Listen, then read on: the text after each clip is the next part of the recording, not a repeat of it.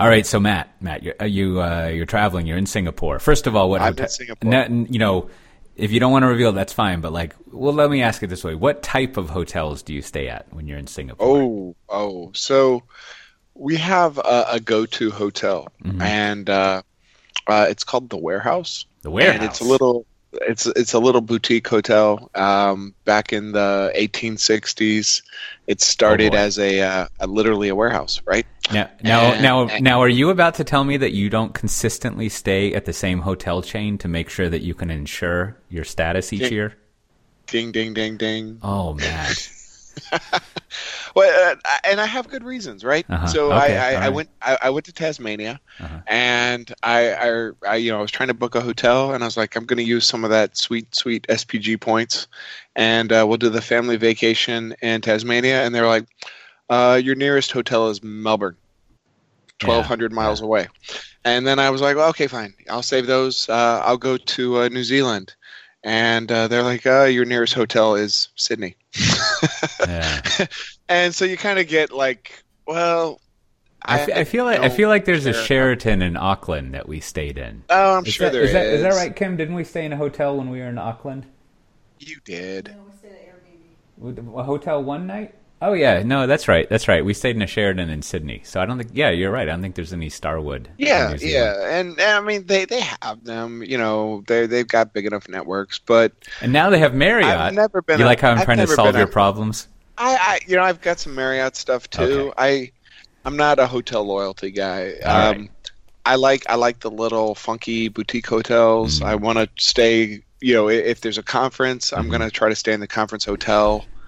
I yeah, you know, I'm I'm not a hotel loyalty. This is I'm, this I, is I all incredibly reasonable. I, I approve of your reasoning, just fine. You know, I and and, and I had a, a in-depth conversation on this topic earlier tonight, and uh, I'm also not a uh, airline, uh, a credit card loyalist. Mm.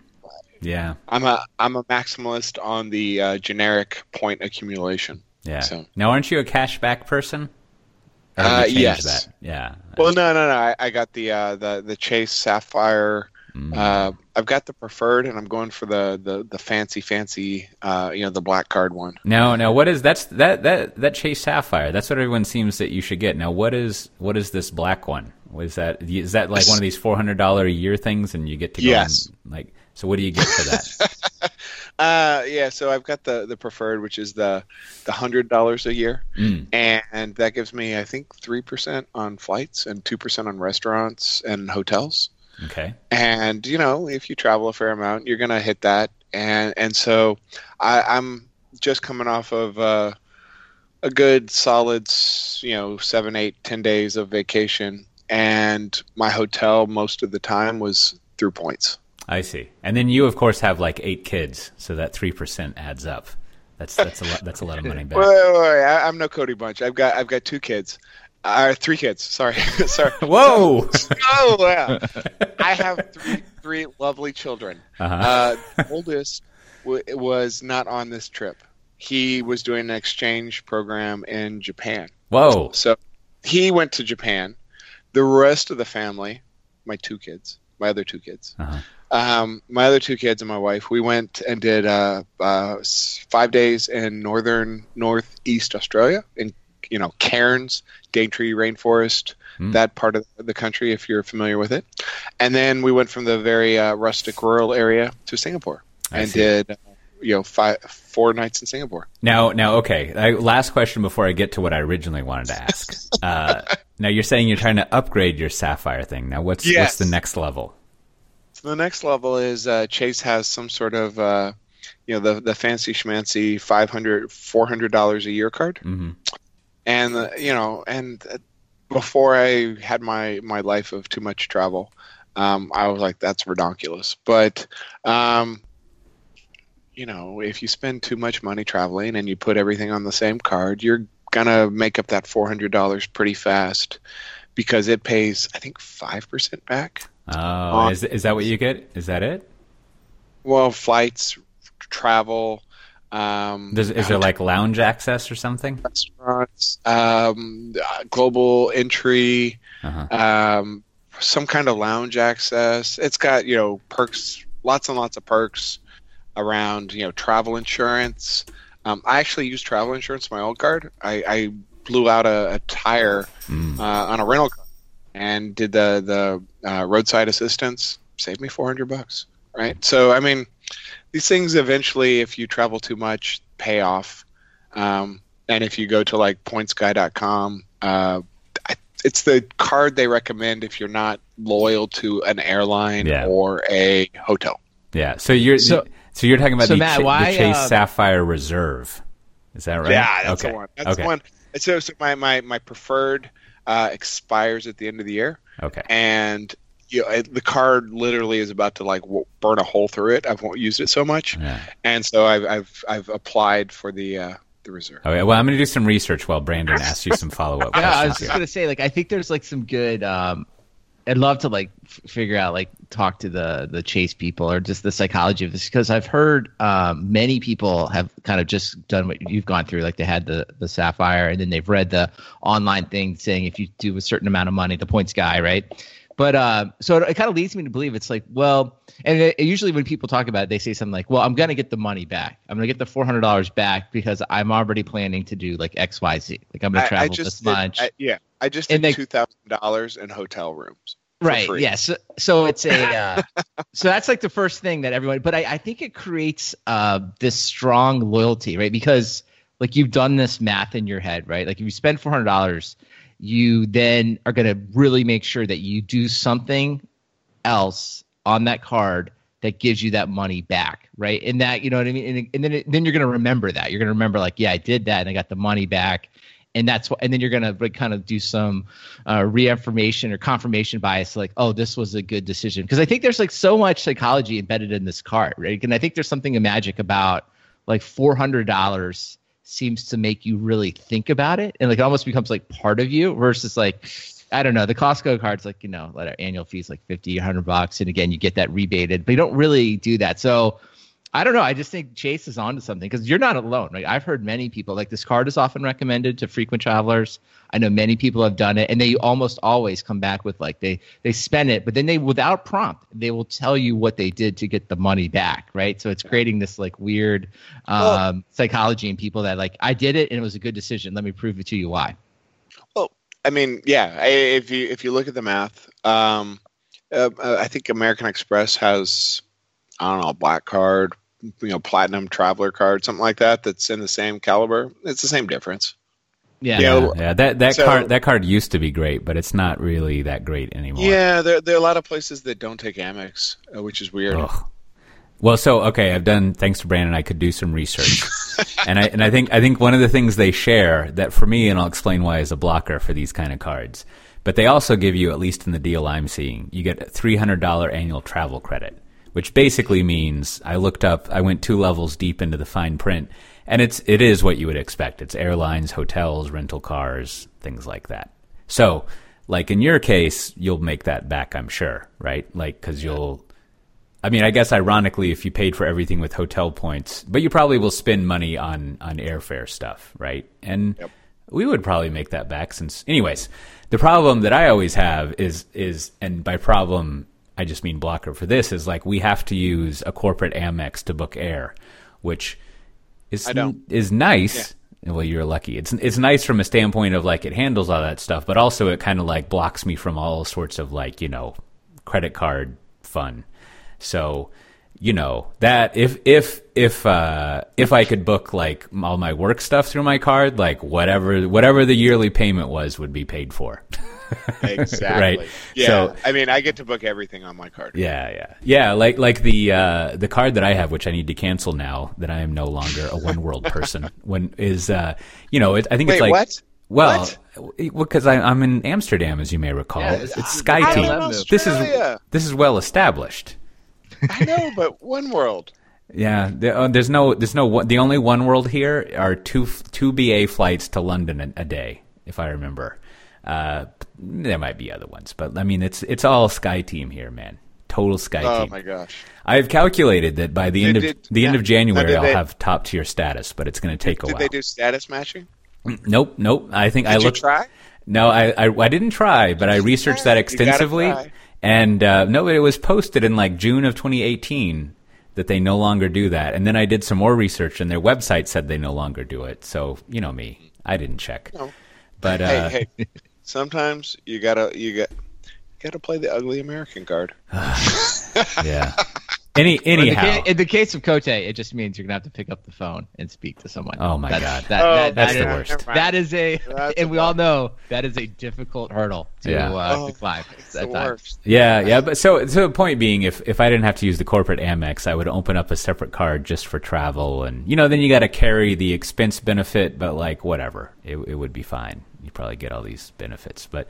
That kind of uh, the point I was getting to is I have the American Airlines like top tier card, which gets you all sorts of great stuff. But uh, I don't really get any of the travel credits because I don't put enough travel stuff on there.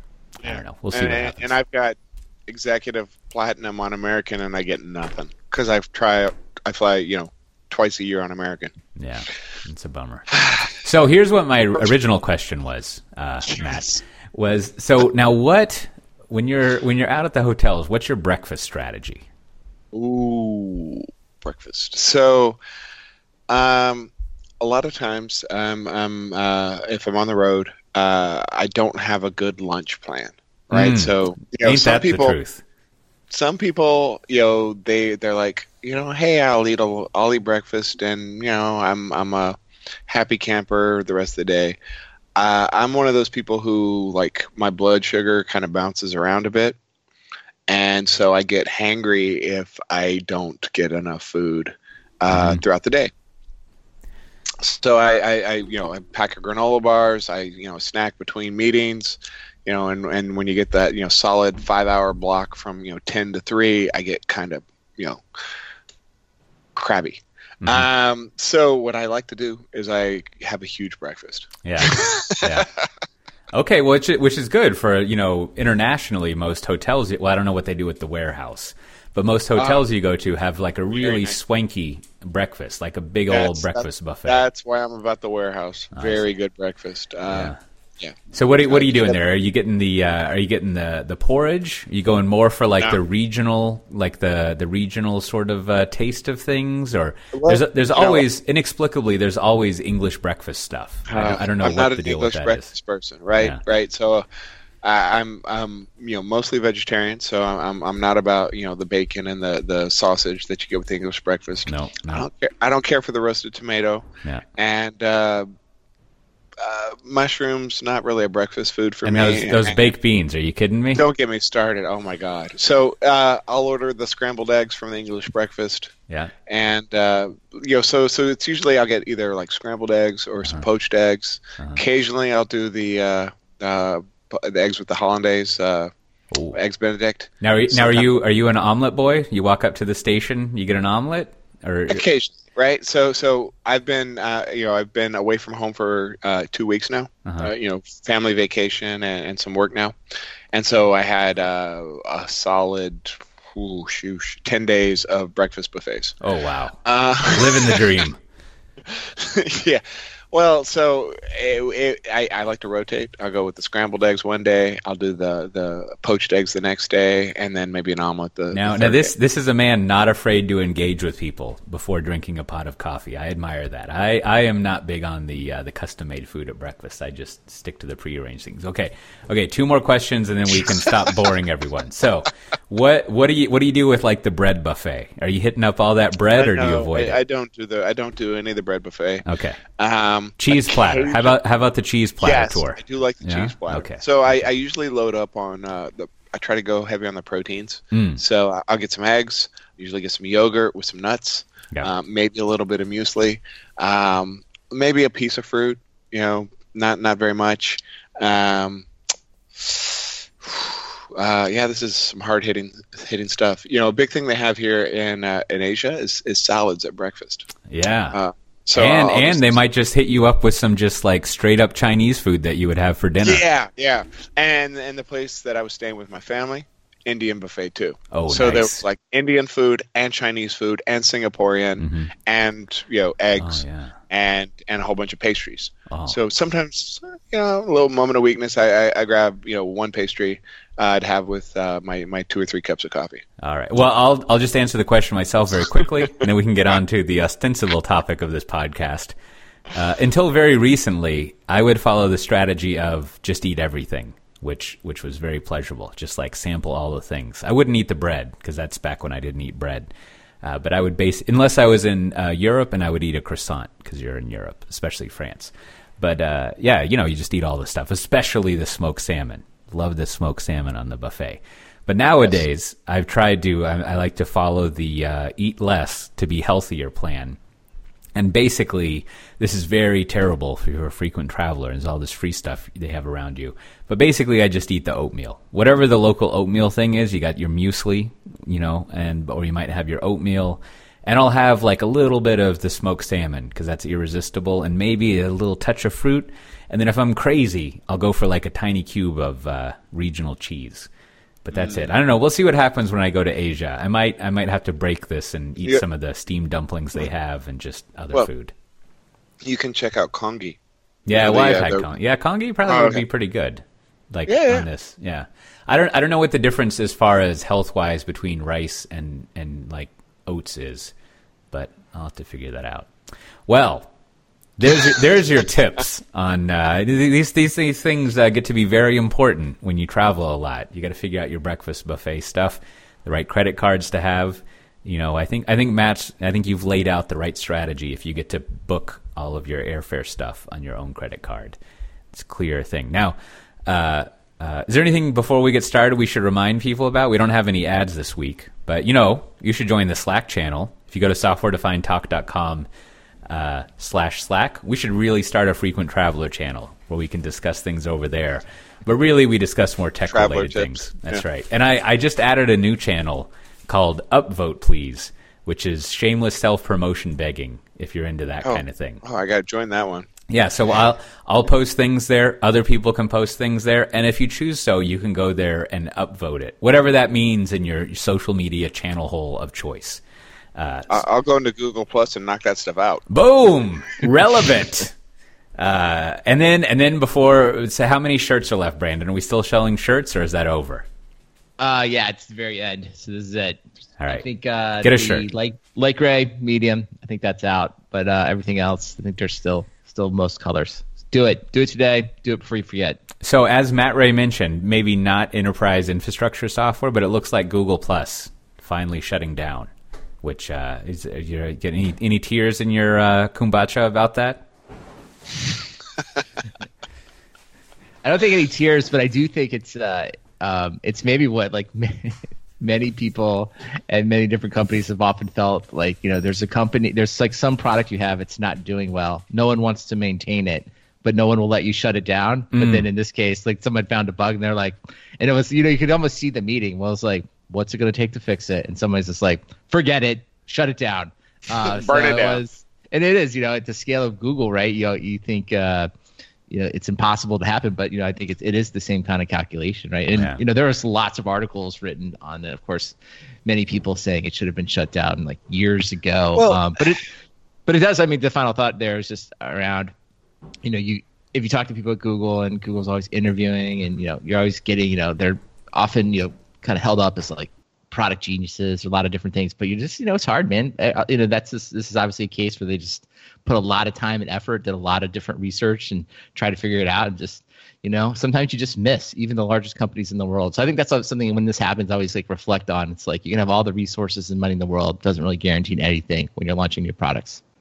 But I mean, so I, I haven't dug in depth too much on, you know, whatever the security breach that they had was, but is it literally like everyone who ever touched Google Plus has been, you know, had all their stuff downloaded by who knows what, and they're just like, uh, we're turning it off? No, it's actually, it's a, um, you know, it gets into the esoteric nature. Like this is, I believe, to take up Google's official position, this is not technically a breach, right? Like a breach is someone who's like broken in and stolen. This was essentially, I guess, I, I, there's another term for it. They, they had like a, a, a bug like a, that yeah, theoretically so it, could have been exploited, right, and I don't in know if A- it was or not. Yeah, exactly. In the A P I tools, there were uh, there was evidently a bug, right? So to your point, right, there's like a bug in the A P I tools that was a theoretical exploit that could have allowed people to then get personal data from the Google Plus accounts. But, you know, they don't know. And then there's something else about they don't keep the information, like, you know, who, like who's logging it, who's using it for like an extended period of time. So as I read it was like, it wasn't technically a breach. And this was important because it had some like G D P R implications, right? Because if it's a breach, you know, this is the world you live in. You can't prove that we fucked you all. Right. There's a whole thing about it. Again, like it's pretty esoteric. So I don't, I think anyone who's interested uh, read some of the articles on it. Deniability. Yeah. There's a lot of stuff. So, so that was, and then there was even more speculation, right? That, um, you know, kind of venturing like way off topic into the political realm that, uh, the Google C E O chose not to come to D C and testify. Like there was the, uh, I guess famous, someone, you know, they just had the, the empty chair. It was, I think it was Facebook, empty chair, Google. And, um, who am I forgetting? The, uh, um, Clint Eastwood. Anyway. Yeah. So they were, uh, they were there. And then there was speculation that like maybe a lot was the reason that they didn't testify was that they they knew about this, right? And they didn't want like did that it didn't want to be asked directly, right? Like, mm. are you, have you ever had data leak? And you know, because they hadn't announced it yet, so so I don't know. It gets into this. I mean, again, it's it's you know in this case like Google is probably easy to like look at and say like you know how they do it, but this is the problem that you know I bet you know. I think you spend a lot of time with these customers too, Matt, right? Like you know banks, anyone trying to do you know compliance, right? It's like well. Like, what do you have to do? Like, if, like, is it a breach? Is it just a bug? How do you report on it? How's it going to affect your earnings? Um, so this is the whole idea, you know, just I T and security just getting more and more important to everyone. So, uh, but yeah, so nonetheless, though, that their solution, you know, which most people won't do is like, hey, we're just shutting the whole thing down. Um, yep. So, yeah. And I, th- I think at least as the one article I skimmed said that they're keeping... I don't know what the, I guess I get to it every now and then on our intrawebs. They're keeping like the enterprise version of it, like the private inner interweb version, yeah. which which I guess is, is something. So good good for that. Now, yeah, now, the enterprise version, right? Yep. Yeah, yeah. Now, do, you know, I, I've been thinking about this kind of phenomena of Google just sort of like shutting things down recently, or or even worse, like it's almost like a. Um, if you're supposed to use like you know fast failure feedback loops. Or something like that. Like it's almost like Google has this like fast feedback and let it die on the vine cycle. Like there seems to be a lot of products they have that are just sort of like there, like like there's like Google Voice and Google Plus and like probably that notebook thing that they have. Like they just you know they follow they follow the lean startup uh, sort of philosophy of just like launch a bunch of stuff and see what sticks. Which is a mischaracterization of, of lean startup stuff. But um, now, all of that said, right? Like they do a great job and everything. But I, I'm always like, and this doesn't happen as much amongst all the uh, the thought lords and ladies. But there's always there, there's often this thing of like we want to be like Google and, and learn how they do things. And I, I always have this thing in the back of my head that's like maybe the way they do product management is slightly flawed if you're like a bank. Like th- well, th- there's something weird about how they're able, like, I mean, how they're able to just like drop things uh, instead Google, of worrying Google, about them. Yeah, I mean Google's like when when people you know point at other countries and they're like, you know what, we should all be more like Norway, and you're like, you know what, Norway, the reason they're top of the charts on like all the like quality of life stuff is. You know, they don't like to talk about it, but there's a money fountain. They've got oil. Yeah. And, you know, and, and Google, like, they can mess up a lot of things, but they've got literally a money fountain of advertising that covers up all sorts of flaws, right? Mm-hmm. And and so there's this effect that, you know, having having unlimited financing for your mis- your your your missteps covers up a lot of missteps. No, uh, and and so I think I think Google definitely gets the benefit of the doubt because you know you don't you don't see them fail as spectacularly because you know they don't have the same financial pressures as, as smaller companies. Yeah, yeah, and and then do you think do you think there's any like uh, do you do you ever do y'all ever encounter any sort of like negative blowback in the Google Cloud area? I mean, they seem oh yeah. Like like where they're like, whoa, if they're canceling Google Plus, they'll probably shut down on a TensorFlow sometime soon. Uh, uh, you know, one of the things that, you know, they have a very, very solid engineering reputation, you know, uh, and, and, and, you know, when I look through their, enter their, uh, code and, and, you know, dev stuff, it's, it's all very, you know, it's very good. Um, there is, I do come across enterprise customers who are like, well, you know, it's not their primary focus, right? Uh, yeah. And, and, and yet at the same time, ostensibly, it's not Amazon's primary focus, but, you know, Amazon's a, a gift shop in front of a, a cloud com- company, right? Mm-hmm. Um, so, I, yes, I do. I definitely have seen people bring up the fact that Google seems to dabble. Mm.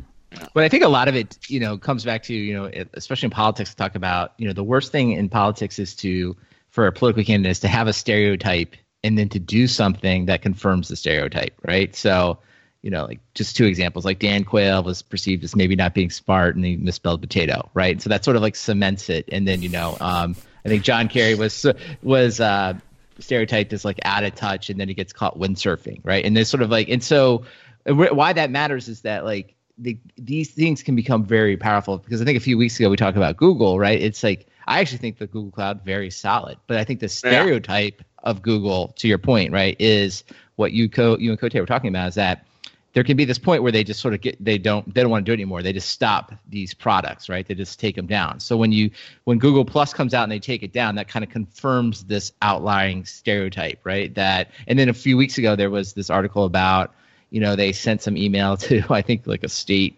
local government I T official, like Like, we're shutting you down if you don't do this. And he couldn't talk to anybody. He's just like, I don't, don't do that. Like, I'll fix it. And they wouldn't talk to him, right? And, uh, and so that, like, that just confirms this perception that they're just like a, like a, a data machine, right? They don't talk to anyone. And so, uh, whereas Amazon, I think, has gone the other way, right? They have like field reps everywhere, right? Like you can easily get on the phone with Amazon reps, and they're very, you know, easy to work with. And, um, I guess easy in the sense of like very enterprise sales, um, But I think sometimes, but then to confirm that stereotype would be, their stereotype is often that, you know, it's not so much, they don't end of life anything. They just like spit out all this stuff. The A W S catalog gets longer and longer, and it's maybe not as high quality, right, mm. as Google, right? And again, like, is that actually true? No, that's just the stereotype. Yeah. So, and, and, so that's what you're and, always fighting, right, is these different stereotypes. And Amazon, you know, not, not A W S, but, you know, .com has had plenty of products that, you know, they, they knifed because they failed to live up to expectations. You know, I mean, they've got, you know, all sorts of phones and, you know, devices that, you know, I, we were making fun of it, you know, two weeks ago with the microwave, but, you know, some of those are going to hit, some of them are going to fail, and Amazon's just going to keep rolling on. And, you know, we're, they get the benefit of the doubt, whereas Google, you know, fairly, unfairly gets painted with, well, you know, they're dabblers, they're, you know, yeah. they're, they're not really serious about this, but, you know, they, they both are sitting on more money than who knows what. Yeah, so. No, totally. And I think that's fair. And I think Amazon has that like customer centric. Like I think when they cancel it, it's it's always portrayed as like, well, customers just didn't want it, you know. And they like and they, they perceived as like being very reactive to that. Whereas Google yeah. is sort of like whereas is Google's like, well, like, we don't care if you didn't want it. Like it's like, remember the Google Wave? Like email's done. Everyone's doing Google Wave, and everyone's like, I don't think so, right? You know, they you know they have this kind of like ambition to be like, we're changing you, and if you don't change, then you don't get it. And then and then I just right. want to be equal opportunity, right? It's like. I've, I'll just throw Oracle and I B M in the same category. It's like, you know, the perception is that like, no, but they can't do public cloud. They don't get it. They're not involved in the, you know, so there's like an old out that there's, you know, so everybody always has like, and, and I can't think of Microsoft. I mean, Microsoft probably has a couple different things, right? They're like, they hate open source, right? And they will never do anything with Linux. But of course now like Linux is the de facto they, operating uh, yeah, I mean, system they, for they Azure. So to, uh, yeah. Yeah, and so you just have to always think like, you know, when these articles come out and they confirm something that, you know, a stereotype that people want to believe, that's when they're powerful. Like if it comes out and it's just like, you know, like if something came out as like, you know, maybe Google engineered something bad, it wouldn't have any effect on them because we'd all be like, ah, oh, well, that was just a, that was an outlier. Google has the best engineering, right? Well, we would probably just quickly cede that to them. Maybe maybe last point, and then we can correct all of my hand waving of last week. Uh, uh, You know, it may, maybe there is like maybe there's a, a a a generative side to sort of like withering on the vine of like Wave and Google Plus and stuff, and that is I don't. I forget if this was covered in like the, the S R E book, and I haven't read the sequel. I think it's called something like, you know, even more S R E. I forget, but uh, like there must be some some thinking or process they have, at least in the S R E world, of like, so what do we do with this thing that's staffed by zero point five people now, right? Like, like I wonder, I wonder what you do with, to put it another way, like. I wonder what their approach to managing like slowly dying legacy systems is. Like if there's some process you have to go through or how you like move people from it, because knowing that would be very helpful for uh, all sorts of people, right? Like I have this, uh, I have this batch job system that like clears two million dollars of revenue every week in like a fifty billion dollars company, and no one wants to like eat that loss. So we have to keep running it, but basically it has to exist on its own. Like, how do you, how do you manage that kind of thing? And I have to imagine there's some weird little Google services that are just sort of like on their own somewhere, but well, they still have to run it on, you know, keep up with it or something. I mean, we, you know, we, we previously worked at a company that had a product that was only making like fifty million a year, and they decided to, you know, end the life it without telling their customers. Yeah. Um, you know, and, and so those sorts of, that, that calculus happens. Um, I, I guess Google, Google just seems to be a little more upfront about it, right? Yeah. They're like, well, you know what? Uh, you, you people just weren't ready for how cool we are, and we're going to put, you know, shut this thing off. Yeah, and and you can't have it anymore. And then, you know, of course, you got your Google Reader people who are like, you know, Oof. forever bitter. I, I was gonna say though, we should be careful because we're only seeing from the outside. Like my guess is in this case that there is no special sauce. Like Google Reader, Google Wave, Google Plus. I bet you they went, um, they got punted around organ- organizationally. Like people, like different groups had to like maintain it, and there's a lot of conversations like let's kill it, let's not, right? And it's the hardest thing for any company to do is to like embrace something, be like, this is, we just need to kill this off. And I think Google Plus is a good example, right? Like, you know, and I think many people made this point in the press, right? It's like, of course, like that probably should have been gone years ago, right? And then probably just hang out because it's very hard to admit like failure on that scale and be like, we just got to get out of it. And then, so they needed some event, right? You know, this was like back to like buying software, right? Or buying Chef or like install. I mean, we all know this. Like this is the time to, to, to sell something to Google, right? This is the time for like Black Duck to go to Google and be like, hey, you know, you should be scanning for these vulnerabilities, right? Because this is, this generates Um, the need to do something. So, mm. you know, in this case, you know, they did the right thing, but I don't, you know, human nature is just very hard to change. I don't think, I would be surprised if Google has that figured out any better than anyone else. You, you know, that, right? That reminds me of a, a conversation I was having last week with, with, a, with a, a room full of people. We were having one of those uh, round tables at a square table type of things. And, uh, and, and there was a lot of discussion about, um, about, uh, you know, quote unquote politics, which I think, I think this conversation made me realize like, uh, like two things. One is that when in a corporate context, right, when people use the word politics, they mean I can't get that other person to do what I want, like for whatever reason, like that's all politics means, because it always, it has this feel of like, there's some sort of immovable force like gravity that's preventing me from doing something. And it's very frustrating. But really, I think it just means like I can't convince people to do what I want. Yeah, yeah. yeah. I mean, it, it's it's the old thing. It's kind of like one of the uh, one of the uh, the Matt Iglesias top three worldview things of like people make policy so people can change the policy. What do you want, right? Like if you're not changing the policy, you're actively deciding that you agree with that policy. You're not just sort of like being like, oh, I don't know what to do. Uh, and I think I think politics is, is an equally like weird thing like that. Anyways, uh, second, like the other reason people complain about the lack of being able to change things is that like no one cares. And, you know, I think there's a few exceptions, namely in startup world. But I'm starting to think that like if no one cares to like digitally transform the company, then you shouldn't worry about it. Like there's there's no like. Because you're gonna just be there like a raving lunatic on your own, and if, if people like you treat you keep trying to improve things and uh, no one does anything about it, like it's it's really like I don't know, it, it's like it's like the principle of if it's if it ain't broke, don't fix it. And establishing that something is broke seems really easy, but I don't know. I always get the feeling that like people are like trying to uh, convince people that things are broken when they're not actually broken. So there's a uh, there's some food for that. But there's a good, I, I think there's a good thread to pull on there. And I think it comes back to like digital transformation being a good example. Cause I, I throw in incentives, right? Like it's sort of like misaligned incentives, right? Is sort of usually why you can't get people to do what you want. Right. And then if you say digital transformations, that's a good example of one we should like, like pull through and say at the very top of a company, right? And this goes into like power and, you know, who has the power, like, there may be an, a set of executives that have no interest necessarily in digital transformation. You know, maybe it's not something they spend a lot of time thinking about. They're making money and running their business some other way. But usually what is happening, right, is that group of people is then demanding uh, or, or really assigning, right, giving out priorities to be like, we need to make more money next year doing something, right, and uh, or cut costs. And so the middle manager that catches that project looks around and he says, well, we can just keep doing what we're going to do, but I know that won't get us there, right? Like that won't get me to the objectives that I've just been uh, asked to to reach. And so that's maybe when he starts to investigate, well, what are some other ways to do it? Is there a way we do something faster, cheaper, we get better software? Is there something we could put out for our customers that would give them? So that's sort of what sparks, if you will. They're not thinking like, I want digital transformation, right? They're thinking, mm. I need to like find a way to do something either better, something new faster, or something cheaper. And that's going to lead them down the, the digital transformation path, right? They're going to like, oh, go to a couple conferences, do some reading. They're like, oh, you know, this this thing, instead of having like twenty-five uh, reps uh, on the phone, right, we could probably just do it online. So he's going to start to be thinking that. And then now, so he brings some of this back, right, this digital transformation messaging back. And people are like, no.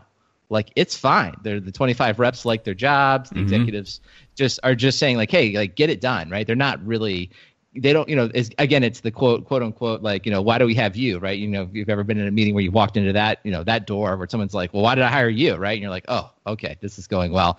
Um, you know, so but he's bringing back that digital transformation message, and maybe he's starting to hear that, like, you know, he's like proposing it because he knows to keep his job. I mean, his incentives, right, that he needs to do it. But then everyone around him is like kind of like, while they are incentivized to meet these other goals, they don't really care about the tactics, right? And this is where the friction starts, right? This is where like, well, this guy's, a, you know, he's running a pirate ship. He's doing all this stuff outside the system. And what he's doing is very simple. Like he's just aligned with incentives. He knows he has to do something new, or he has, or he could just leave the job, or he could just kind of like, you know, what often people do is like, you know, if you will run out the clock, well, maybe if I don't make the goals, it won't be a big deal, right? Or yeah. like maybe the goals will just change. And so that's where I think, you know, to your point about you see organizations where like people are like slamming their head against the digital transformation um, door, right? Is that it usually starts because there was a need to change and this person sees it before anybody else, right? Yeah, and that's yeah. why they're trying to, they're trying to help.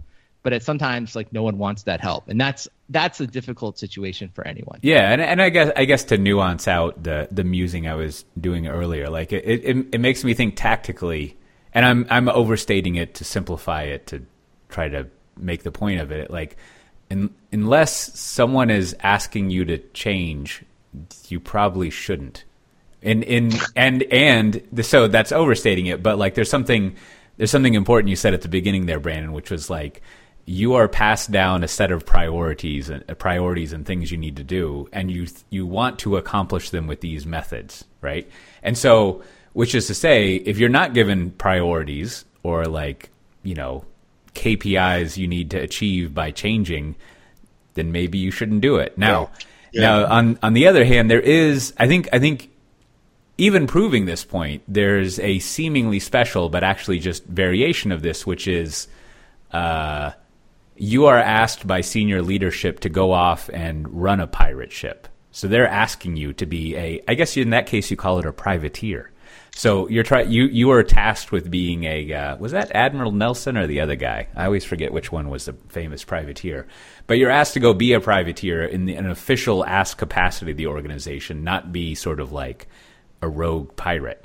And in that case, like again, you're being asked to change and do something, but in very rare uh, cases, like it's not like the Hudsucker proxy where you draw like a circle on a piece of paper and suddenly like you're the C E O of the company, right? Like no one gives a fuck uh, in general, and, unless they're asking for it. So anyhow, like I, you know, that was just because I get I get sort of asked this a lot. Like I get stuck in these pseudo therapy sessions where someone's just saying like, and I used to be this person, like I've got all these great ideas and I tell people we should do them. And then I just end up staying up till two a.m. working on a macro and a spreadsheet. And it's just like, I don't, I don't know. You should just not try. I'd hate to be Bukowski's headstone, but like, unless someone's asking you to change around, it's like a lot of effort you're going to blow on trying to convince people. And then, and then related to that, uh, there's, there's a, well, I linked it in the show notes, but there's actually, it's uh let, let's call it a, a eighty-five percent good write-up of, um, you know, actually Blockbuster was, and Kodak weren't st- as stupid as we might think they were. They, now that I think of it, mysteriously, Circuit City was not mentioned. But uh, it is a good write-up of, like, if you look at the corporate history of these two companies, maybe not, let me focus on Blockbuster. Kodak's a little different. But you look at the uh, the, the leadership, the corporate level, level of Blockbuster, and they were, like, trying to change things and move things around. But kind of to a little bit of what Brandon was saying, like, no one cared. Or they weren't incented correctly or something, right? Right, to care. And that's yeah, the yeah. big thing. And which, I think, which, you know, which I, was the uh, the issue there, and then and then the Kodak write-up is also interesting uh, in the sense of it's a good example of like, uh, well, we don't want to self-cannibalize. Like, we make a ton of money on this other thing, and you're asking us to basically ruin that business. Which I think also, I think I've kind of stalled out in reading the the Wardley map book thing in Medium. uh, but if if you read his history, and I think. It's weird that he never says this, but the com- the company he's always referencing was owned by Canon, and Canon had bought uh, was it it wasn't Ophoto, but it was some photo sharing site in the mid two thousands, and it's like it, you know you can read kind of a firsthand account of like um, it's one thing to say the company couldn't self disrupt itself because it wasn't like they didn't have enough dogs under their desks or some bullshit like that, but like in reality it's just like it. Didn't really make strategic sense for Canon. And then, you know, to kind of like do the, the halo effect thing, like it would have been very difficult at that time when you were putting together the corporate strategy to figure out the the risk of doing the same thing versus what seemed like the minute possibility of things changing dramatically. I don't know, maybe, maybe with photo stuff it's hard to say, but like it is, it'd be similar to like, S three came out in two thousand six. So let's say in two thousand eight, you have A W S S three and E C two. And even then, it's kind of hard to figure out, like, is J P M C really going to replace all this power, this I B M power spend with the bookseller? Like, how am I going to weight that in my Monte Carlo simulations right. if I even do Monte Carlo things, right? Like, that seems ridiculous. Yeah. Yeah, and, and, and if you look at the competitive landscape, it you know, the Kodak, it wasn't that there was one competitor. There were dozens and dozens of them. And you know what? A lot of those competitors, they went under. You know, they didn't succeed. It's just, you know, the the weight of that new competition and and that sea change, you know, they couldn't have picked one of them to compete with, you know, because they would have inevitably made the wrong bet. Hmm. Yeah. But I do think, you know, to flip it around a little bit on the, because I think to your, your point about the, the person you're doing the therapy session, it's like the ultimate question for that person is always simply, you know, at some point they need to decide, like, is this a fight worth fighting? Is this like the place they want to go do it? Because the, the obvious solution is like, hey, this just may not be a good fit. You need to go on and do something else. But the the other thing that I see a lot that people don't think is like, I think I, I've been really on this mantra of like, you know, digital transformation is happening all the time. We just like, we don't have a vocabulary to talk about it, or like we mm. don't acknowledge it when it does. And I'll just give you like, so here's like a good example that I, it's very small, but I, you know, I was at Costco the other day, right? And you know, Costco gave out these new credit cards. I got one a while back. It's a Visa thing. It has N F C in it, right? I don't, I don't know. Didn't really think anything about it. Never really used N F C stuff. So I'm going through the checkout line and, you know, as, as you're always to do, like you leave your big items in the, in the, the basket and you mm-hmm. give him, like in this case, the credit card is my membership card, right? So the guy's like, he's like, I give my membership card. And then he asked me as he's kind of like checking out, he's like, hey, he's like, sorry, are you going to use this credit card today? I said, I am. So he takes the card and he puts the card, he, he puts it literally on the point of sale terminal, like right on the screen. And uh, before I even know what's happened, the card is already authorized, right? Mm. It's already uh, authorized and paid the transaction, right? And um, I didn't necessarily know that I could do that. I mean, I guess I knew it, but I didn't really think about it. Like I would have probably instinctively put it in, the, you know, here in the U S, right, we have the chip reader cards, and it take probably, I don't know, like a few seconds, four, four or five seconds, right, to try process, and then you have to sign and, and the whole thing. And and so clearly, like these Costco cashiers, either they've been told or they figured it out because I've watched them, right? They'll do this all day long. They're putting the cards on the point. So it's like, so what does that matter? On one face of it, you say like, it doesn't matter at all. But the other thing is like, no, man, this is cutting probably thirty seconds off, you know, uh, you know, the completing the transaction and getting the next person through. And I'm sure that has, like, you know, how quickly the cashiers process something. I'm sure that's yeah. somehow correlated to increased sales, right? Because you like, you know, you get there and you only have one item, and you're like, oh, the line's too long, right? Well, it's not. And I and I, I think to myself, like, you see these things all the time. So like, I don't know, I have no idea, like, if the guy that like upgraded the point of sales terminal had this in his his uh, spreadsheet, was like, yeah, and we'll have N F C, and we'll train the cashiers to put the thing on there, or the cashiers just figured it out. They're like, they're incented, I bet, to like, you know, how many scans per minute or whatever, right? I'm sure they're yeah. somehow tracked. And it's like, so I always think like there's lots of stuff like this, or like, you know, I've I noticed a lot lately too, like sign-in sheets now are often automated on an iPad, right? Where it's just like, oh, sign in, click, and you're done, right? And it's like, doesn't have to have a person sitting there, you oh, know, yeah. like, like, like at the uh, the bouncy and, house place. Yeah, like all that, or like, yeah, that was a better one. The um, you know, the bouncy house place always has the waiver, right? Well, now all the waivers, you just go to an iPad. You don't, you just click through and you don't read anything and you sign it and you send your kid off to, to probably die in some like some ball pit. But like, it's fast, right? It works really well. And it's just like, at least it's fast. Uh, yeah, it's super fast. And then like when you go in next time, you know, they they have it on file. And it's like, you know, these are just small things, but then, you know, they add up though, right? I think that's yeah. the the cumulative effect of all these small I- improvements, you know, uh, in the airline, you know, airports, we could go on and on, right? The time to go through an airport, like in nineteen eighty-five, right? You had to do all the lines to like now, or like, it's like, why do I have to talk to anyone, right? Um, but they do add up, and th- those are the returns that you get. I just don't think people think about it that way, right? It just sort of happens in the in the background. Yeah, yeah, it's it's a good uh, it's a it's a good uh, example of the plateau of productivity, where like where like it's uh, every your everyday boring life or seemingly boring life is improved by these smaller effects of some great technology.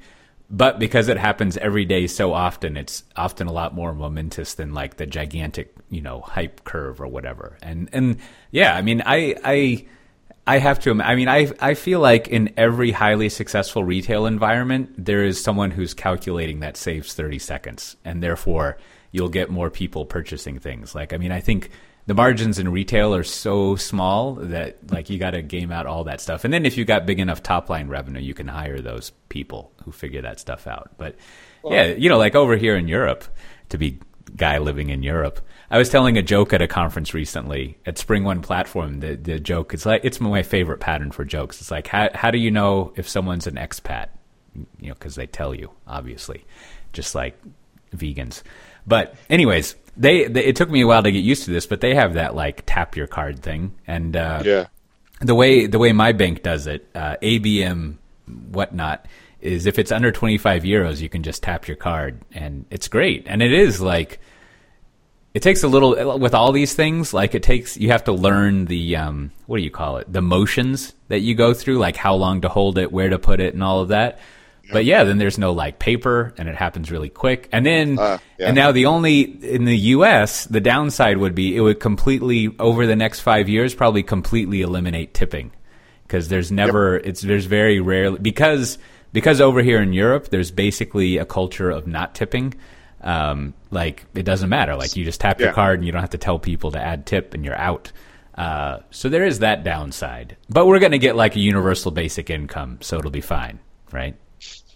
Well, uh, yeah. I mean, Australia is essentially the same way. Uh, minimum wage, though, you know, nineteen bucks an hour. So mm. uh, you don't you don't worry about it. And and the uh, the pay pass, the, you know, the tapping has been here since since you know I don't know five, six, seven years as far as, as I know. And uh, yeah, anything under a hundred bucks, you don't even have to hit your pen. Yeah, mm. yeah. So I, I, w- I would you know, like to be able to add like a tip to it though. Like that might be a nice thing. Like on Apple Pay, if you could sort of like modify the payment amount, I don't know. I mean, that complicates. Well, I don't. It. You know, maybe it's just a cultural thing because um, in the U S, like there's like the Square terminals are like I don't know. Square seems to be doing really well. It's smaller. Yeah. The smaller uh, mom and pops, like I see these all the time, and now they have uh, like the new point of sale terminal. So now I'm sort of interested. Like it also lets you do uh, N F C, so you just kind of like tap it, right? But what it does is, uh, you know, kind of asks you for like the no receipt. But what it uh, will do, like it, as part of that workflow. Um, as part of the workflow, let me say to ask you for the receipt, they'll actually put up there like, yeah. do you want a tip? And then they'll have the preset values. I think it's like eighteen, it's yeah. like fifteen, eighteen, twenty, and, and then if you want to, right, you can just again like you don't even have to do the math. You just press the button and you and you just hit next. Yeah. So that may be um, that is again, really nice. Your, like Uber does that too. Point, yeah, to your point about like because the U S, like, you know, we're built on, you know, service, or tipping is, like, you know, expected in most places for service-based things. Like, that is probably what's forcing that workflow. Whereas I, I, I would assume where you guys are, if it's not really expected, then, you know, it's like, it's not going to be in the workflow, right? Nobody, yeah. no, nobody thinks it should be good. So that, so that's kind of interesting. Like, it's more cultural to me than yeah. it is technology-based. Mm. Well, well only I, tourist places. Yeah, exactly. Yeah. Like, like here, here's a pro tip. If you don't know, if it asks if you want to pay in U S, say no. Like, always pay yeah. in the local currency. That's just, it's almost like whenever I see that in a shop, it like immediately makes me not want to go back there, because it's like, thanks for trying to hustle me, asshole. But like, anyhow, because right. you know, you get a you get a conversion fee, and sometimes even a fee. That's why you don't want to do it. Pay in euros. Yeah, or, shitty rate. Yeah, yeah. shitty rate. Yeah, that's what I meant by a conversion. So uh, I think we've saved plenty of room for the uh, the best part at the end. So for one thing, uh, I you know, Elastic I P O'd uh, last week, if I remember. Way to go, guys. And uh, they, they went, they had a ninety-four point four. You got to pay attention to that point four. Nine, let's, let's round down to, well, ninety-four point four percent increase in their, uh, their opening price. And uh, I think as of yesterday, I didn't check today about close of market. So it was at seventy dollars uh, when, when it closed, and now it, uh, or at its peak, and now it's at like sixty-two fifty. So that's really nice. And the, uh, the, the local Dutch people are very excited, because I think Elastic is like of Dutch origin or something. So they, they were, they were proud of, uh, their, their fellow Dutch people. Good. Good on them. Yeah. And, uh, yeah. So, so now, now, now I hear about Elastic a tremendous amount. In fact, I mean, in this, the way that I use every, which means uh, thirty to ninety percent of any sample set, like pretty much every every one company I talk to, like they're using Elastic or converting over to it, which which I guess is good. But I just yep. wanted to clarify, and I know I know both, you know, at least one of you will probably know this. So so is Elastic like specialized on? Is it like specialized like Splunk is, but doesn't want to be in like I T stuff, or is it just like search whatever you want? Uh, I believe they're pretty generic, yeah. um, but you know, but I T is definitely going to be a lot of, of what they do. I mean, a lot of their, you know, Elasticsearch is the product that you know they're they're based on primarily, but they have they've got some logging stuff. Uh, you know, obviously, uh, you know, they look at that Splunk money and they're like, we want some of that. Yeah, yeah. Man, that's like, a they, that's a great comp to have if you're the uh, the investment bankers. That that just oh, lines yeah, up yeah. perfect.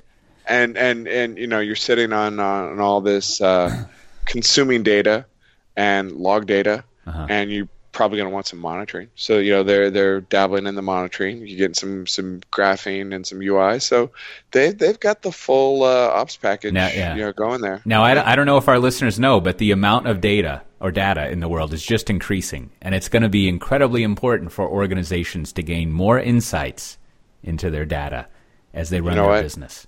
I, I double an opening day stock price just on that sentence.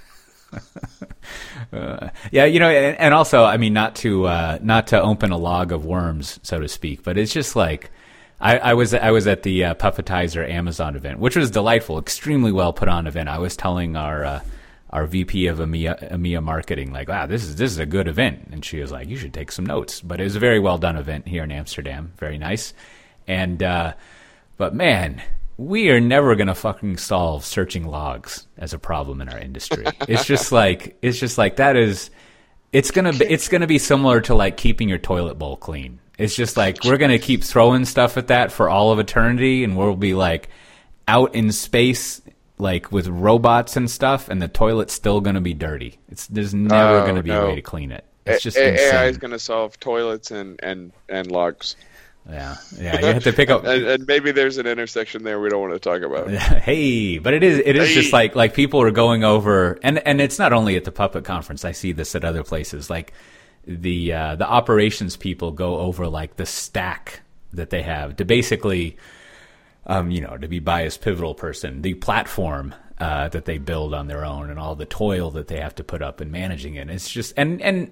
I think pretty much every time Elastic is involved, to Elastic's credit, that in no way like reflects poorly on Elastic, but it's just like, Jesus Christ, these people have to build another gigantic platform for their platform just over and over again. And they can never, uh, like there was a presentation from a CERN person, and I think I, I couldn't really tell because this seems crazy, but I think the talk was about how to monitor and manage Puppet for monitoring and manage your servers, which at CERN scale sort of makes sense because CERN was like forty, forty-five thousand nodes or something. But man, this systems management thing, it just never ends. It's always always a hassle. Well, it does, it does seem like there's like really like two types of systems management products, like the products that promise to get rid of log files, and then the prom the the, the products that promise to make it easier to look in log files. Mm. Like there's just like they're just it's always the two tracks, right? It's always like a new systems management product is like, yeah, instead of searching for the logs, we're going to surface this data in some easy to understand way, and it'll let you find it. But of course, that then generates more logs, and there's always a guy in the corner who's like, yeah, but when that doesn't work, what are we going to do? And it's like, well, we should use this other tool to like search the log file. Right. And yeah, it, it's because it does. I mean, it just gets back to, and maybe you can go all the way, walk back all the way to the developer. There is this point when you're building an app of any kind where you're just like, well, this thing happened. I have no idea how to make it obvious. Yeah. But at least I'm going to put it in the log, right? Because there's just like, you're right there and you're like, it's almost like the, the, the try catch block, the catch, like you've caught something, like you knew it could throw this. You've caught it, and you have no idea what to do. Yeah. Like you just like, and it's like wh- all you can do at that point is print it out. And I, I don't know if that that ever ultimately changes in computer. Yeah, yeah. No, I, w- I was I was having the same thought that like like developers are the ones who create like log management debt. They're just like, I don't know what to fucking do. They're, they're like, logged in development ops problem now, right? Like, like they just like it. Yeah, I used to do that because you know you can't just leave a catch block empty. You've always just got to log that. So uh, and then you can go on toss, with your life. Toss it over there. Someone uh, else's problem, man. But you also you often hear like people will. Um, I, I've seen a bunch of people like demoing different A P Is or explaining something, and they'll say something like, like you know, hey, you unfortunately you have to do the try catch here, like. Uh, you got to catch this. And they'll even say, like, I don't know what you would do. Like, it's like, it's, uh, you know, like fatal network error, right? Or, uh, you know, like added, like, like added disk space. You know, it's just, there's like, there's certain errors built in where it's like, there really is like the developer at that point, there's almost nothing they can do, right? So it's like, it just kind of gets back to, I guess the operating. So I guess we go one more level, like the operating system developer is just like, well, listen, I just want to like, let them know that their system's about to like, uh, you know, go blue screen, right? Mm-hmm. You know, it's really all it is. It's just yeah. like, yeah, there's nothing we can do at this point. It's over. Right. So yeah, it's, um, it's like, I mean, to round that up, it's, I think I've mentioned this before, but my, my current favorite error with, uh, with Ziggo, my internet provider, which aside from this, is a fantastic internet provider. I mean, it's like it's like the best telco experience I've ever had. Now, a lot of the channels wow. we get are in Dutch, but we sort of knew that going in that that's that's what we were getting. But they uh, every now and then, and very rarely actually, it's only happened like three times. There's something wrong with the network, and you go to their router uh, little web page, and it'll. It say, I should find this screenshot. It says an error has occurred. Click here to fix it. And I always think like, why don't you click your fucking self? Right, like if you know an error has occurred, click it. Right, like it, it's just mm. so bizarre. It's like the, the the emails I get from my uh, uh, Australian uh, national broadband network. They're like, "We're really sorry about the outage from last Saturday." I was like, "I didn't know there was an outage." that's that's like that's like when my uh, my grandmother used to uh, used to fart, and she would say, "Excuse me," and my grandfather would say, "If you hadn't have said anything, I wouldn't have known." So that's the good good life lessons. Thanks, Grandma. Well, so so finally, before we get to our recommendations, I uh, I I felt responsible for being all hand wavy, and I went and did some research on Cloudera and Hortonworks, and I have I have I wouldn't say prepared remarks, but I have some analysis to ape from uh, our friends at Forrester and uh, four fifty-one, and then also uh, I think the the best the best um, is he the best a very unique and and maybe the best uh, analytical tech journalist out there, Timothy Prickett Morgan. You know, he writes he writes at several places, notably the uh, I think it's called like Next Platform. But if you don't read his stuff, you should definitely read it. You can just like, if you're like me, you can skip all the chip world analysis. But man, if you like chips, he'll just like kill you with that stuff in a good way. But so he he had a good summary. Uh, if you want to read the full thing, kind of sum, summing up what their combined revenues will be, and uh, and kind of looking at like what they need to achieve to be a successful company. And like, let me see. He also, so he added up, let's see, uh, see, you'd think I would have. So they, they have a pile of cash, he says, between them. That's like three point six billion dollars. Or they've raised that amount cash if you combine the two together.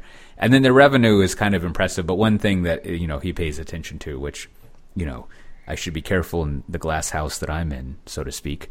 But uh, they have cumulative losses of nine hundred seventy-nine million dollars over their entire uh, span. Uh, well, actually, if you combine them together, it's like two point one six billion dollars. Now, I don't think over their entire lifespan, the whole point of that is uh, like, you know, kicking them while they're down or anything, because one, I don't think they're down.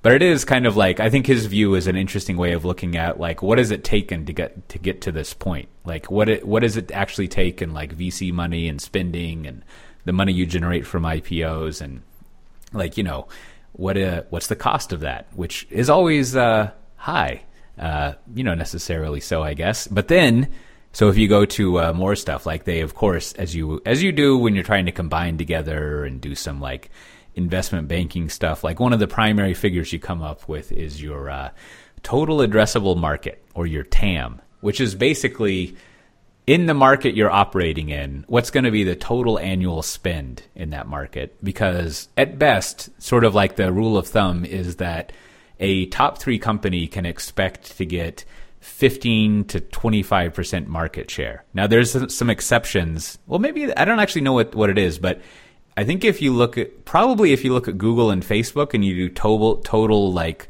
global advertising spend, they probably are a little over that, but they're probably still in that same area as far as percentage that they get. So anyways, you calculate the T A M, and then that allows you to work backwards, like how much money you can expect these companies when they kind of reach their peak to be bringing in revenue every year annually. And then you can start to work back the math of like how much profit they'll have and do your wacky investor spreadsheets. So I think I think the uh, their estimate that they gave about the, the market is, I think by twenty twenty-two, they say it's the market they operate in is going to be a thirty-two point three billion dollars market. So they, they got they got that chasing around for them. And then there there's some analysis between four fifty-one, Forrester, and uh, and T P M there about the product lines that they're in. And and tell me, tell y'all tell me if I've summarized this wrong, but it sounds like Hortonworks is basically focused on just like straight up Hadoop distribution, but then also very focused on like dealing with, uh, I don't think anyone says real-time data anymore, but dealing with like real-time data and streams of data, and therefore edge computing and IoT stuff and figuring out how to handle all of that. Whereas Cloudera has been more focused on like the analytic side of all that. So like you gather together all your giant data, those insights we were talking about earlier, and uh, and then it allows you to get to the insights and sort of analyze that. So like the thing that you would have just underneath Tableau and Click, I guess, which does make it an interesting thought experiment to think about. I think I think Click is owned by a P E firm. I think Tableau is still public, but like that would be a fun thing to throw together. It'd probably be like, you know, a two, two one-legged men in a potato sack race situation, but still like you would have like a, a full stack of things, which in the uh, business intelligence era of the early two thousands was a, was a powerful combo to have that big stack. Synergy. Yeah, synergy. Sometimes synergy is not bad, boys and girls. Yes. Synergy can go. Be awesome. But I, you know, my impression, and then and then there's your futuristic stuff. I think I think Forrester calls it, uh, in one of their more hilarious coinages, or maybe it's not even theirs, but Hark, which is the combination of Hadoop and Spark. And people tell me that Spark is awesome, but I don't really know what it is. Uh, but they have this category made up. But it seems like, uh, I don't know, overall the combination is uh, less shenanigan-y and more a log- logical combining of, of a feature set that you would have, good synergies, that basically shifts them into that plateau of pro- productivity in a few more years of just like, yeah, you just use this shit to get insights over your data. Sounds great. And uh, I don't know, that's that's that's my summary of the uh, the research that I've done. It's good research. I, you know, I, I I do think as you go through and you see all these contortions of all these different analysts trying to explain it, that's always like a sign to me, I don't know, that maybe maybe this, like there's a simpler narrative here. I guess it's just, yes, there's people want to store more data. The open question is like, do people want to store it in Hadoop? And then is there a compelling yeah. reason to not just use the open source version, to buy one of these other two things? Yeah, right? Like, no, totally. That to me is... That's it. That you have to answer those questions, and if any of those are no, then ultimately this this experiment or this you know is just not going to be hugely uh, profitable. Or if like you know yeah, Hadoop is you know, the only way to do it, and lots of people want to buy it and want support and these various features that are, um, then it will work out. But as yeah. we've seen with these kind of open source things before, this is a tightrope that is very, very difficult to walk at a valuation this rich. Yeah, no, and I think that's what I was kind of trying to allude to at the end. You know, I was paid one of the one of the better compliments I've gotten. I was having, uh, speaking of porridge, I, I, I had a steel-cut oats with tahini in it, just to blow your mind. There's this place called uh, Caravan in, in London, good place. Anyways, I was eating with Robert Brooke, who you might remember from Cashed Out dot Coffee, a podcast I should do. And he was saying, uh, I'm always very, like, pragmatic. I'm trying to find pragmatic advice, which sounds good. And so, yeah, just like you're saying, being pragmatic, I think, I don't know, to speculate some more. Like, there was an interesting comment in one of the analyst things about, uh, well, just as you were saying, Brandon, what you need to do in the open source world is differentiate from why you would choose other options. And that, my sense is that the... the deal, the culture with Cloudera is they're they're just like open core, so they would have a reason to buy them, versus Hortonworks, which is not open core, which is like pure open source. So what results from that is, like, if you want to have like a differentiated why you would give someone money, Cloudera has the easier go. So combining these two companies together almost gives like Hortonworks this cover, kind of like with Google Plus, to kind of be like, eh, maybe that wasn't such a good idea. And right. they can kind of just like fold their pure open source thing into an open core model, and eventually just into a, I don't know, uses open source model. Like, you still, just like we do and everyone does, right? Like, you still pay for a lot of open source development, but what you're really selling is is a uh, closed source product that uses open source, which is fine. People seem to like that. So that, like, is is the one sort of simple Strate- internally product strat- product strategy thing is, like, now we can worry about like not being open source in a bad way completely. And then, yeah, I mean, I think as you're saying, and as I was trying to kind of allude to, it's just like, I think the buyers are just like, I don't know, I need a fucking data warehouse.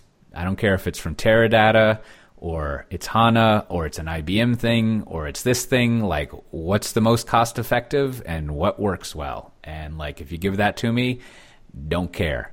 And then, of course, in, in the in the sales meeting, in the meetings, you know, the, the equivalent of the Amdahl mug would be to bring out like your like A W S Redshift mug that those uh, A W S people Brandon mentioned earlier nicely dropped off with you, and be like, data gravity, I don't know, I got a flying fucking car here, man. I don't need to worry about that. But you can drive down your prices. But yeah, seems nice. Now, I quoted a lot of this stuff in the show notes over at uh, software defined talk slash one fifty if you want to read all the uh, contortions and oscillations, essentially. So we have uh, Matt and I have a lot of travel coming up. We have one entry that just says December, so I don't know what's going on then. But uh, I'll, next week I'll be at DevOps Days Paris. Um, I think I'm giving a three-minute demo talk, and they've been sending me a lot of instructions in French, which I've been translating, and uh, I think I'm supposed to have slides or something, so I should figure that out. But uh, I'll be there at the table. Uh, there's someone who speaks French there, so, you know, that's good for the locals. And uh, and then also I, there's another thing I'm doing next week, uh, the the the J-Driven, like, little manager summit. It's down by Utrecht, if you're interested in that. And then the only other thing I'll highlight, the only other two things is uh, at the end of October on the twenty-second, there's a free, like, some of us... Uh, pivotal people are getting together in Milan for like a half, uh, that, you know, it's, it's a, a half day plus lunch thing about, you know, digital transformation and cloud native programming. And then finally back in Amsterdam on Halloween, I'll be speaking at the, uh, the New Relic Future Stack conference here. And then in Asia, there's a big spring tour thing, but you can go see all the other travel in the show notes. How about yourself, Matt Ray? Do you have anything? Uh, I am doing a lot of travel, but uh, not for conferences. Mm. So uh, tomorrow morning, I'm uh, doing DevOps Day Singapore, but uh, you know, by the time this is released, uh, that talk will be over. You're just, you're just doing some uh, some some private breakfast buffet trips. Nothing, nothing you know public. It. You yeah. know it. Little little bit of New Zealand, a little bit of Japan. Uh, I'll be back in Singapore. Mm. Uh, that's that's my life. So, so Brandon, give us give us a quick sticker update. How's the sticker ecosystem?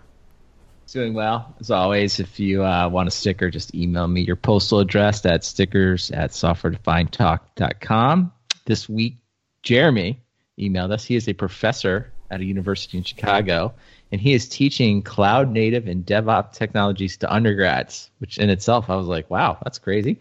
Uh, but he told us that the podcast has been a great benefit to the students, and he asked if he could get a bunch of stickers for them. So absolutely, I sent him a bunch of stickers. He, he, as I've noticed, he said his students are kind of split between like half think, half are into laptop stickers, and other people just like they have nothing on their laptop. So mm. I understand that. So uh, so I, I was amazed because I told him, I was like, wow, this seems extremely pragmatic. Like I don't remember learning anything this pragmatic when I was in college. It was just all like, hey, let's uh, reverse a binary tree and stuff like yeah. that. And it's like that uh, theory.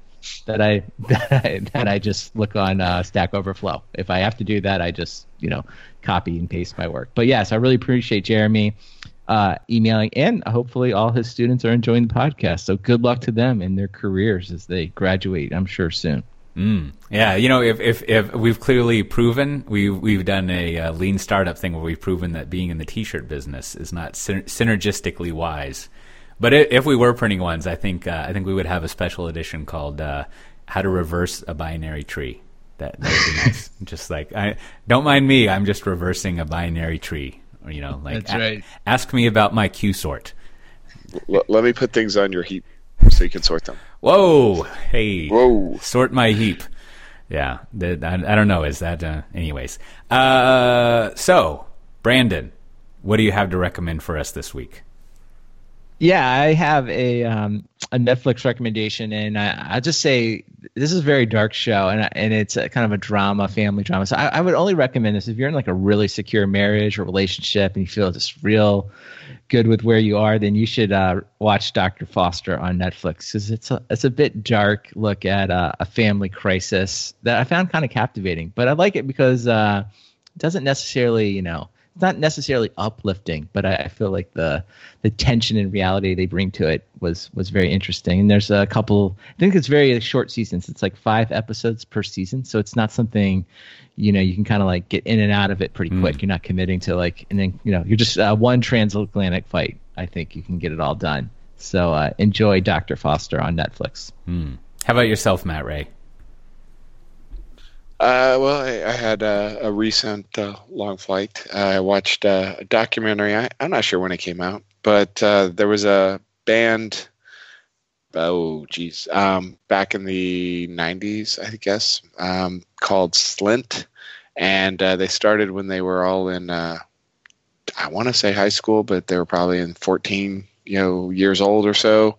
Uh, they recorded with Steve Albini, if you're familiar with uh you know, Big uh, Big Black or Shellac and some of those bands. Um, and they put out an album and promptly broke up uh, called Spiderland, uh, which is considered like one of the best albums of the nineties uh, by, you know, the, the uh, what would you call them, the, the dogs under the, the desk people, you know, uh-huh. the, the hipster pitchfork readers. Um, Spiderland's an amazing album. Uh, and uh, it's kind of a behind the scenes documentary of this band. It's it's really good. Um, And uh, I, you know, I don't, you know, I found it on YouTube, so I put the YouTube link. So if you like Slint, if you like uh, nineties college rock, um, it's it's good stuff. Bas- basically, if you are uh, just about to turn forty or have already turned forty, you might like this documentary. Is what I'm. You're hearing. Welcome. Yes. Well, uh, I have I have a main recommendation, and then of course uh, a small follow up one.